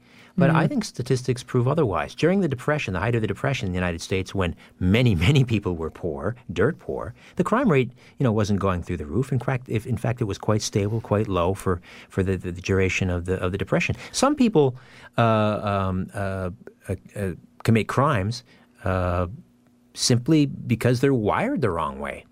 I disagree. I don't think anybody's wired to become a criminal. People could be wired different ways, that's true, but it's really their environment that will dictate whether they're going to be wired in a way to harm other people or to, you know, help other people. What about pedophiles? Yeah, again, if you look at the history of pedophiles and the way that they were brought up, usually it was from a troubled upbringing of some kind, or they were influenced by other media or other, uh, you know, people that they were they came across in their lifetime to make them a pedophile. I don't think they were born a pedophile. I think maybe you could argue that they have propensities more likely to become pedophiles. Most scientists, though, Jared, and and um, you, you're sort of hailing the the you know that we should we should uh, bow down to the scientists. Most scientists, though, today agree that pedophiles cannot be rehabilitated. Well, again, the, we're not asking. We're, we're talking. One is rehabilitation, and the other is why they came to be that way in the first place, Right. right? So, if we could prevent people from being that way in the first place, as in we, we have a you know a nurturous upbringing where people aren't impoverished, and people can get a, a relevant education, uh, and they have everything that they need, and, and most things that they could ever want. I mean, a really much higher lifestyle than anybody lives today. Even the very rich, I think, would be in this in lifestyle would just be the norm um, then those people will be reduced. I mean, there will be a lot fewer of those people um, around. So, you know, the people that do commit uh, pedoph- uh, pedophilic behavior and say, uh, you know, we can't have any way of curing them, then they have to. They would have to be monitored. I would imagine there would be some kind of monitoring process in Right. order to, you know, help out society in the best way. But we don't want to put them in a prison. That's not going to benefit them, and it's not going to benefit society. We want them to still contribute positively to society in their interest. Uh, so, you know, I don't think prisons are the answer. No, I, I, I would agree with you in, in, in this respect, and that is uh, uh, the way that we warehouse people, particularly in, in the United States. And I don't want to hold up the United States as, uh, you know, the uh, the bogeyman here. I, I love um, what America stands for, um, but they, they certainly do have a particular problem in terms of uh, their prison system. And when you have a society uh, that warehouses nonviolent offenders, for example, um, in privately run prisons for profit. In other words, I mean, these are publicly traded companies. So the more people that they put in prison, the more their shareholders benefit. That is, to me, the definition of a sick. Uh, society. So uh, I would agree with you on uh, that score to be sure. See, there is some common ground, but still uh, many things that we disagree on. We're with. working on it. All Okay. right, Ryan Jarrett is with the uh, Zeitgeist movement here in Toronto. Hey, we're gonna we're gonna just continue on. Are you good uh, to stay uh, Yeah, yeah, I'm later? good. Let's- let's keep All going. right, uh, we'll get to some more calls. Uh, Enon is uh, checking in from the Midwest. Marie's in Toronto. Nelson calling in from parts unknown. Here on the Conspiracy Show, AM 740. Don't go away.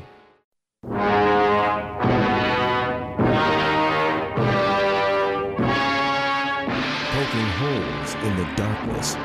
The Conspiracy Show with Richard Syrett from Zoomer Radio, AM 740.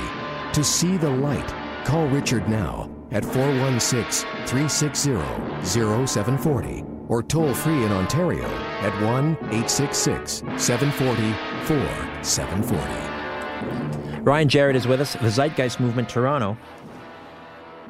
These movements have uh, popped up in over 50 countries, 400,000 members worldwide, inspired in large measure by the um, documentary Zeitgeist the movie, and then later Zeitgeist uh, Addendum, and uh, which in turn, I guess, were sort of inspired by the Venus Project. That's right. Yeah, if you want to learn more, actually, uh, Richard, I just throw out these websites, you could go to the zeitgeistmovement.com um, to find out more about your local chapter. That ex- uh, you know, we're in so many countries now that uh, probably would have one. If not, you could start one.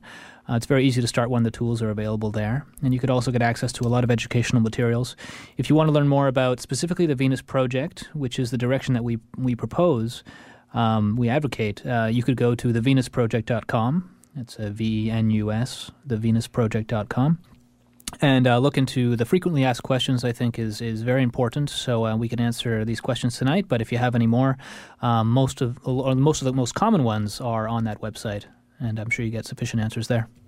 Here's the um, the interesting uh, sort of contradiction. Uh, in order to get from where we are now to where you want us to be, you're going to need money. You're going to need you're going to need you know entrepreneurs and capitalism humming along on all eight cylinders for the foreseeable future uh, in order to arrive at a point where you can sort of destroy the capitalist system. Yeah, unfortunately, that's that's very true. Uh, you can't really do a lot these days without money, so um, we're we're held back by that. I think we do have, um, in one way, uh, volunteers will are already existing, and these chapters nobody's getting paid in this movement. Even Peter Joseph himself uh, doesn't really make much money off of these movies. They're available online for free. You could download it, burn it on a DVD, and, and do anything you want with it. He, he doesn't uh, support really selling it. He does sell it on the webpage for five bucks, but you could just as easily get it for free if you have um, you know a nice DVD burner. But uh, in terms of promoting this, we do need money in order to uh, to market it. So uh, in Toronto, at least, what we're doing on a local Filthy level, lucre. it's tough. I mean, uh, we we have people putting forward, uh, you know, twenty bucks here, twenty bucks there, that are members of this movement, so we could burn some DVDs and give them out, so we could burn some promotional material, uh, you know, and, and, some flyers and stuff. But uh, right now, um, we're trying to avoid spending almost any money because we don't want, like asking people for money. I mean, we're advocating a system with no money. We don't really want to ask for it. So, uh, while we've gotten some small donations here and there, uh, we use it uh, to our best ability. But people just contribute what they think is is the best for the movement. How do you, how do you live your philosophy? Uh, do you do you own stock in a company, for example? Uh, well, you know, I am an accountant, and um, I You're uh, working for the man. Unfortunately, I do have to make a living uh, in order to uh, put food on the table, as uh, does everyone. So I think uh, most people in this movement have to make a living. Um, now, you want to do it in a way that is most sustainable. So I work for a nonprofit organization. Uh, I think that's that's as consistent Mm-hmm. so as I I. can be. It's called radio. yeah, good point. These days is very accurate. Um, but uh, you know, one day in the Venus Project, you don't have to worry about uh, the advertising. In fact, there wouldn't be any. Um, so uh, you know, I try to contribute as much as I can in a way that's consistent with my lifestyle. I want to live. I want to use sustainable products. do you own a car? I do not own a car. I use public transport. You use the uh, TTC. TTC. Yeah. the largest single consumer of electricity in the province, electricity that is powered by coal fired plants. Uh, well, I don't have a lot of choice. I like to use my bicycle when I can. Okay. Um, I prefer that. But if you were traveling around, let's say you bought a um, the most obnoxious vehicle out there, let's say a Hummer, but you got three or four of your friends Yeah. and you carpooled. Driving around in that big behemoth Hummer would be more environmentally friendly than you taking the TTC, my friend. carpooling is uh, is a one way to go. That's true. You try to do as best as you can. Mm-hmm. See, you know, cars are good. Uh, well, you know, I'm not saying that we can't have cars. I'm saying we have to have sustainable cars. You know, the, the oil, oil is not sustainable. It's a finite resource. So I don't think it's the best way to uh, power the cars. Let's say hello to uh, the Midwest, and it's Anonymous. Hello, Anonymous. Yes, um, I want to ask you if you had a libertarian utopia, what you would do with people like me, because I live on disability. Um, I was homeless for quite a number of years. I've never been an addict of any kind, but that whole time I was trying to hold on to jobs and I, I couldn't, and I wasn't accepting my sickness. and I approached a couple of religious-based charities who receive donations of money, and they pretty much told me to go jump in the lake. They didn't care. Even when I told one of them I was going to end my life, um, she just had a really cold tone to her voice and said, "Well, just go to a hospital." And uh, so I'm not, you know, a slouch, and I had a sense of pride, and I was I was trying to pull myself up by my own bootstraps for quite a number of years while I was homeless, and finally I got into the medical system and diagnosed by doctors and and now I'm on disability, but in a libertarian utopia, I mean, are you guys social Darwinists? I mean, would you say, well, I would have to go by the wayside and, and die? Well, hardly. I mean, it's quite the contrary. First of all, uh, whoever told you to go jump in a lake um, was was not a Christian, and I'm I'm sorry that that happened to you. Uh, the the whole, I mean, social Darwinism was an unintended consequence, but a consequence nonetheless of Darwinism and uh, uh, which has become the new state religion. Okay, not. Uh, I mean, that's a far cry from sort of the Christian mores that that I would advocate in my libertarian utopia, which subscribes to the notion of um, take care of yourself, take care of your family, take care of your neighbors, and you would be my neighbor, and I would. I mean, what's wrong with Jared, for example, giving everyone a small piece of land and allowing them uh, to take care of their family, you know, get the government's uh, hand out of our hip pocket so we can keep more of what we make.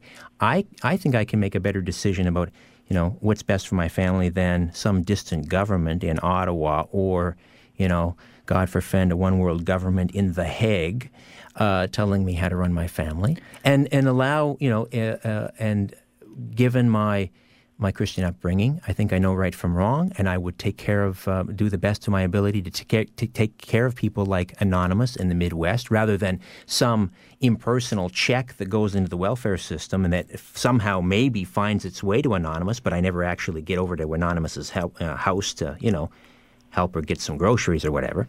Uh, to me, I mean, the socialist system is far more impersonal and un- un- uncaring uh, but what's wrong with just allowing me to, to take care of myself and my family? I can do it. I don't need anybody's help as long as I don't have someone's hand in my hip pocket. Yeah, you know, you got a point. Uh, probably a lot of people would be able to live um, a pretty decent quality of life uh, for a certain period of time, but they are limited by the resources of the planet. The one, the, the resources that you consume in your home, you know, unless you're growing all your food, um, and you're somehow making oil for your car, I don't know where you're going to go.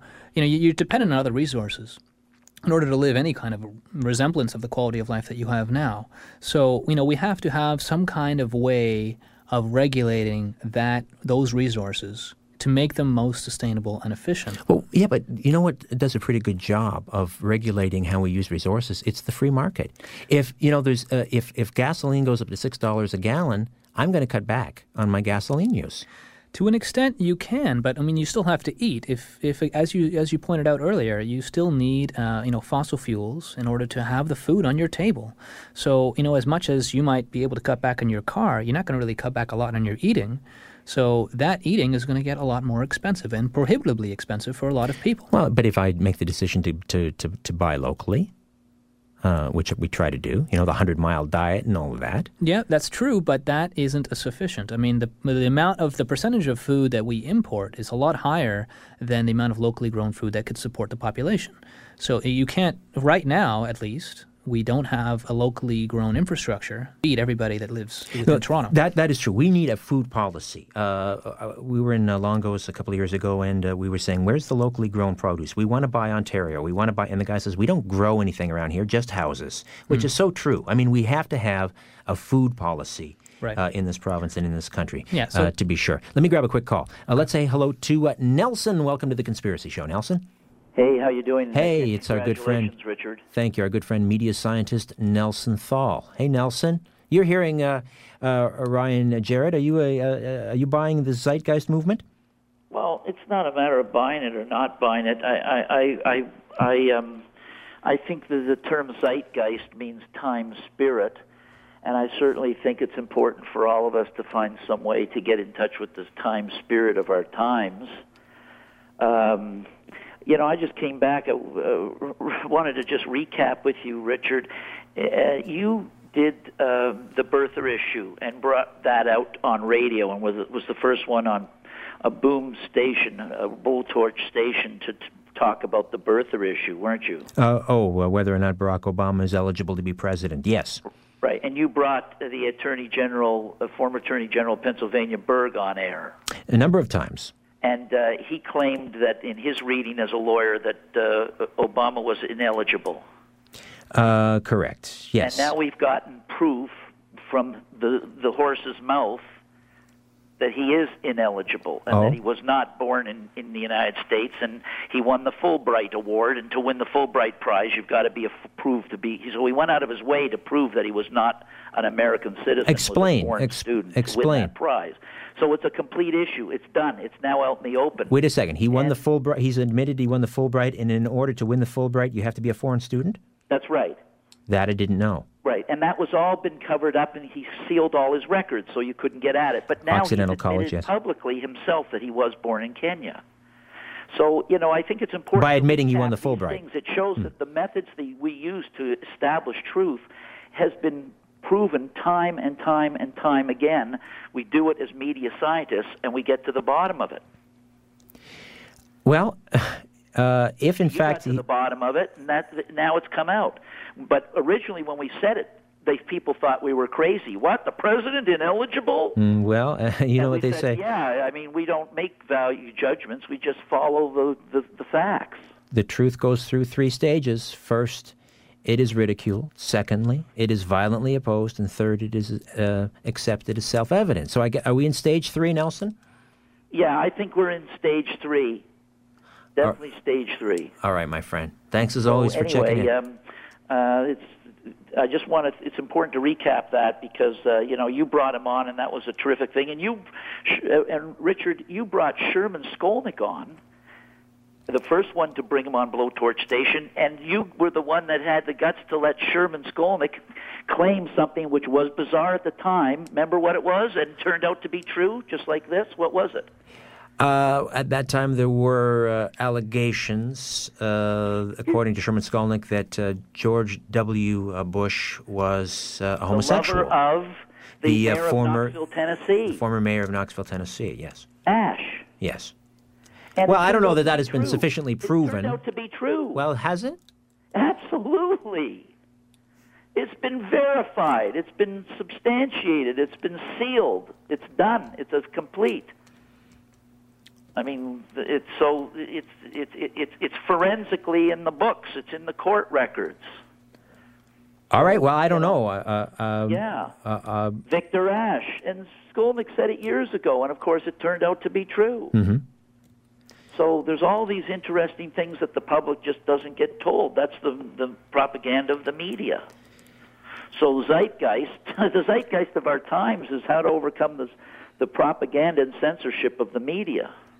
I mean, obviously 9/11 was an inside job. You know, you're going to go counting blades of grass, worrying about that, right? well, Richard, come on. You know, we're not going to get let the, that those that distract us. Except I guess I'm I'm in the media, so I don't know. Am I distracting? Am I? no, uh, you're not distracting. I haven't quite figured that out yet. Nelson, what's well, coming up on? Uh, backstage in the Global Theater, keeping an eye on the uh, the lever pullers. well, I'm scrabbling around in the dark, I guess, like everyone else, trying to find the truth wherever it may lead, and uh, uh, not there yet, I guess. But we just keep scrabbling, and then, uh, you know, when they get uh, tired of my version of the truth, I pack up and move on to another radio station. Anyway, while I'm on, let me just plug BlumenSteel.com. Yes, blumensteel.com. Okay. Shock Talk. What's coming up on the program? Well, we're going to go into the shocking truth about the uh, uh, the so-called uh, moon landing of 1969, and Oh. of course, uh, we're drawing from uh, Andreas von Bülow. I'm going to be have talked to him, and you know, we talked in the past, and I've spoken to other heads of directors of intelligence agencies, and we had Morgan Freeman on, uh, Morgan Reynolds, sorry, who was in the Bush administration two years ago, who just brought radiation scientists and NASA scientists and everybody and showed that the whole thing is an absolute forensic impossibility. In other words, we can't so get to them. we're going to go into all that with uh, uh, once again with Reynolds, who was uh, uh, in the Bush cabinet, and he was a scientist in the Bush cabinet, and he was emeritus professor at Texas A&M, and other NASA scientists who behind the scenes know, like it's uh, that we didn't land on the moon. They're be- already stage three there, Richard. In other words, we, we can't get to the moon because of the, the Van uh, Allen belts. Is MK that it? Ultra astronauts. We can't get to the moon because of the Van Allen belts. Is that the idea? Well, you know, uh, the, the radiation scientists say, "Come on, don't be silly. You'd need a, a Brinks truck, and it wouldn't help you. You'd have to be able to put uh, heavier than a Brinks truck because of the radiation." Hmm. My my conspiracy theory evolving. Again, we don't know the truth, but we No. speak to the scientists and the head of the intelligence agencies, and we find out the real court truth. All right, uh, Bloom So and that's the Steel. shocking truth we'll do on uh, Thursday night. BloomandSteel.com. And, uh, Great being on with you. Thanks a lot. All right, my friend. The uh, the lunar landing hoax. I uh, my conspiracy revolving around the lunar landing is. Um, I think we got there, but I think we, we, we were there far earlier than 1969, and I think we, we went back far long or long after 1973. But uh, I think we got to the moon, pretty sure. And uh, anyway, Nelson Thall is always a pleasure to have on the program. Do I owe you a Take care, break? Rich. Thank you, Nelson. Hey, David. thanks a lot. Bye bye. All right, why don't we take care of some business, come back, and we'll get to uh, Marie in Toronto, and some other calls. And uh, we got a little side rail there, but uh, always fun to check in with uh, Nelson Thall. We'll get back to the Zeitgeist movement here in a moment on The Conspiracy Show. My name is Richard Syrett.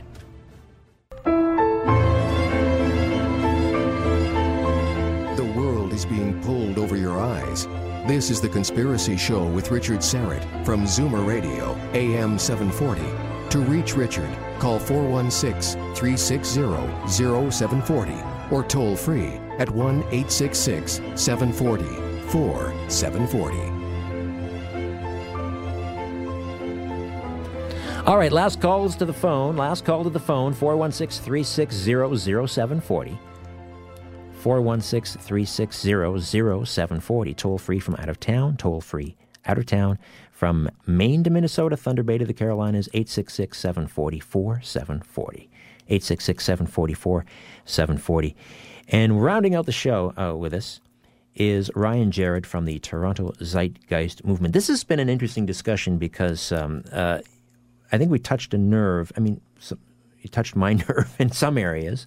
I, I, I don't know. I do you think I'm a dinosaur? I mean, am, am I am I the problem? Uh, you know, the, the fact that I still believe in the right to own property, and I believe in in in uh, in God, and and uh, that the individual uh, is supreme, uh, and um, that I know what's best for my family. Am I the problem?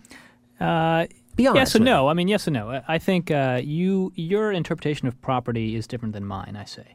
Um, what it is that what define property in your mind? Like what practically is it that you have Give that me, you want? you know, land, lots of land, Land. with You sunny skies above. Okay, so you- Don't fence me in, Ryan.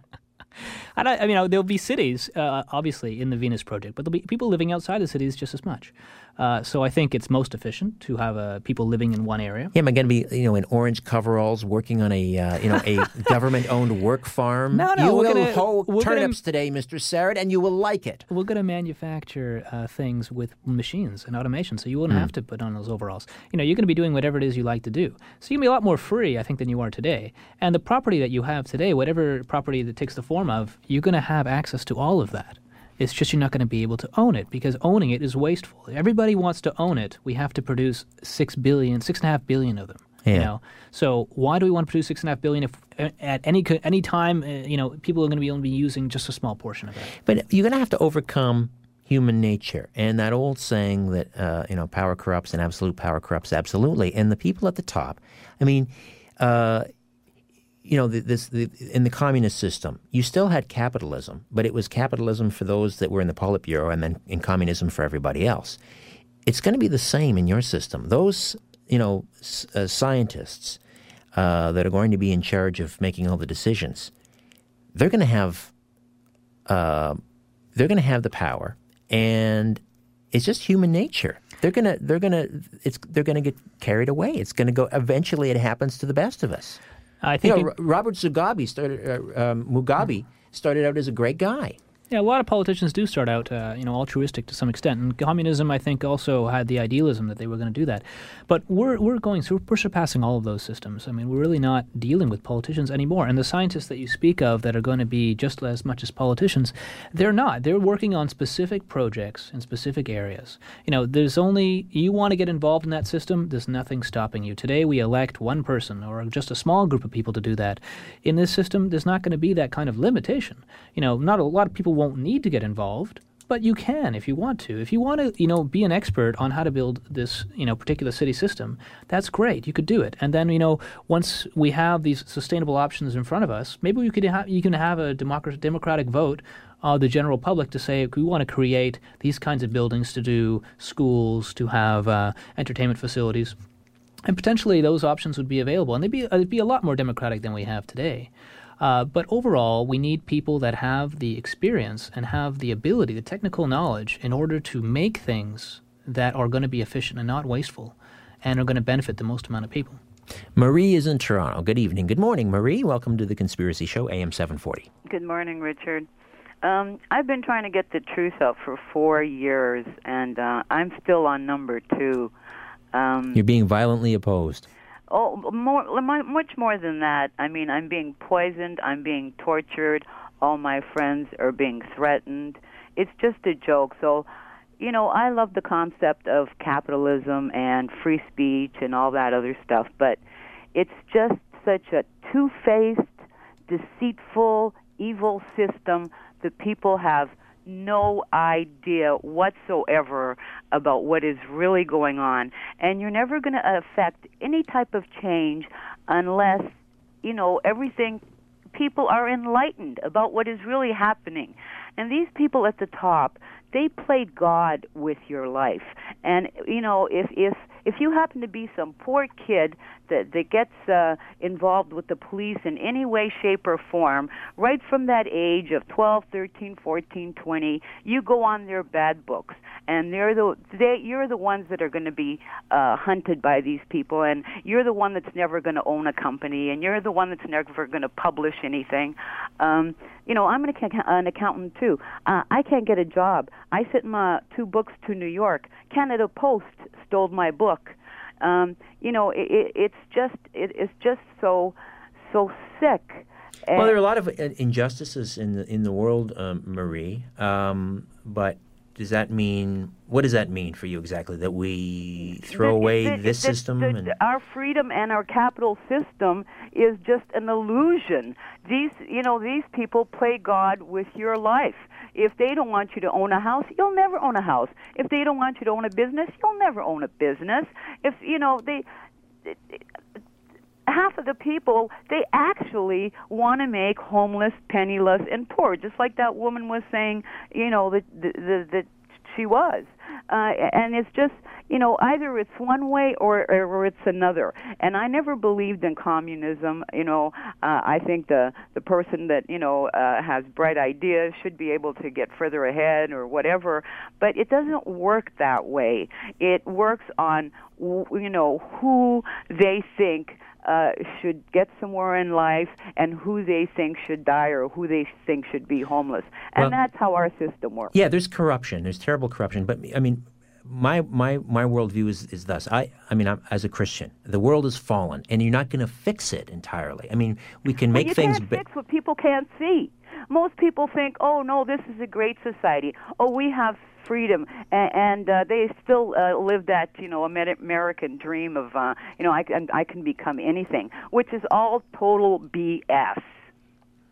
Well, uh, for some maybe it is, and for others maybe not so much. And you know, we've obviously there's much work to be done. Um, well, but, how can you do it if if you if you can't bring out the facts? If you can't bring out what is really happening?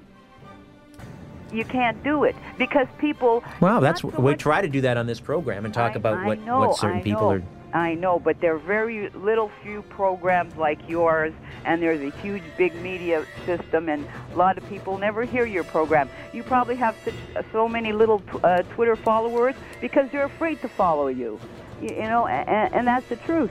And, and to me, it's just so sick. It's so evil. It's deceitful. Maria, I, gotta. I, I hate to cut you off and That's censor okay. you, but I do. We'll we'll talk again. Okay. All right, back Bye. with uh, a few closing comments here on the Conspiracy Show. Don't go away.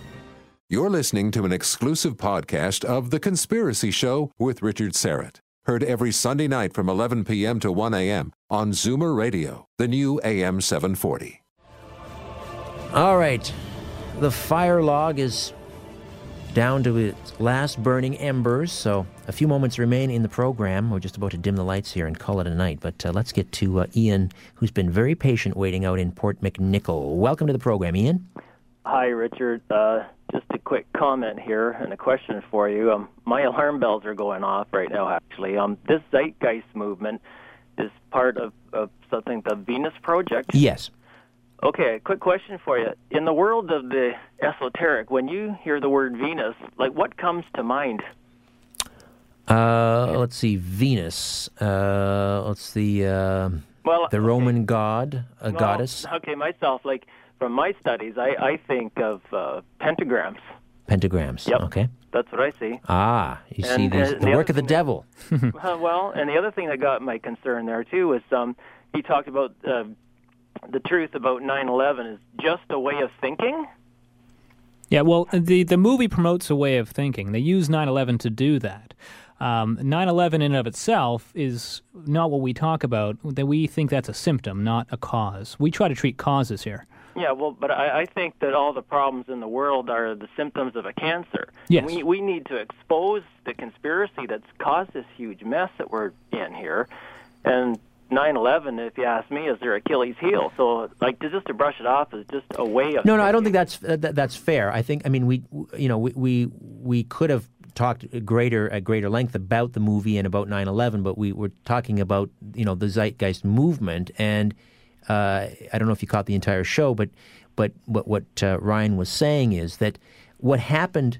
Uh, during 9/11, and he's trying to be inclusive here. Whether or not you subscribe that it was uh, to the, the notion that it was an inside job, or whether it was some other conspiracy, the idea is that it, it's a symptom of a sick system that we have. That's that was the point that he was making. He Well, certainly wasn't dismissing I, it as a. Oh no, I, I agree. Our our system is sick, but I we need to expose it. And I mean, right now, trust is something that's earned in this game. And so, but sorry, just with a name like the Venus Project, I think they should have thought twice before choosing a name like that. Well, where does let me ask you, Ryan, directly. Why is it called the Venus Project? Uh, it, the reason it's be called that, it's called that is because they made a research facility in a place called Venus, Florida. Venus is just a small little hick town, I think, uh, in Florida. I haven't been there, but uh, there's no other significance, um, no other relevance really, aside from just the location that they were able to get enough piece of land to build their facility. So if you go to the Venus Project website, you could see what the facilities look like. There's also uh, an online tour you could have of, of the grounds. Um, it's a beautiful uh, place to live, I think. Sounds fairly innocuous. Ian, are you Yeah. satisfied with that explanation? Um, well, sorry, Ryan, I'm uh, I'm a conspiracy theorist, not not a coincidence theorist. That's all right. All that means is just dig some, fur- Yeah. dig, dig further I- I until you're encourage you to- satisfied. Ian. exactly. I Thanks encourage you to taking my call, Richard. All right, Ian. Oh, always a pleasure. All right. Um salute to Port McNicoll. All right, we are. Um, we're just about done. Right. So, um, Ryan, anything else that you want to uh, mention that we haven't brought up during the program about the Zeitgeist movement? You'd like to say? Uh, sure. I mean, uh, I think um, I encourage everybody to look into it. Don't just take my word for it uh, or Peter Joseph's word, the guy who made the movie. But you know, if you want a first step, an introduction, I would I would recommend watching the Zeitgeist Addendum film. You could find that on uh, thezeitgeistmovement.com. Um, and uh, taking a look at that, challenging the information, always questioning things um, in your daily life and about our society in general. And uh, if you do that, then I think you'll get to our solution eventually. And if they want to join the Zeitgeist movement here in Toronto, what do they do? Uh, we have a website, zeitgeist-toronto.com. You could also find it off the zeitgeistmovement.com. Uh, and you could, if you uh, go there, you'll see where our next public meeting is. I encourage you also to buy tickets to Jacque Fresco's lecture in October, October 2nd. You could buy that off our webpage as well. Ryan, uh, thanks for coming and great pleasure talking to you. I enjoyed it. Thanks for having me. All right, my thanks uh, to producer David Gaskin. How did I do? Was that right, David? David Gaskin. Good job. You're a fine young man. All right, uh, back next week. I believe UFOs are on the uh, menu. So, oh, Victor Viggiani is back in town after a uh, an extended vacation in Australia. So, uh, the full two hours, we'll talk about UFOs. Always look forward to that. In the meantime, don't be afraid. There's nothing concealed that won't be revealed, and nothing hidden that won't be made known. What you hear in the dark, speak in the light. And what I say in a whisper, proclaim from the housetops. Move over, Aphrodite. I'm coming home. Good night.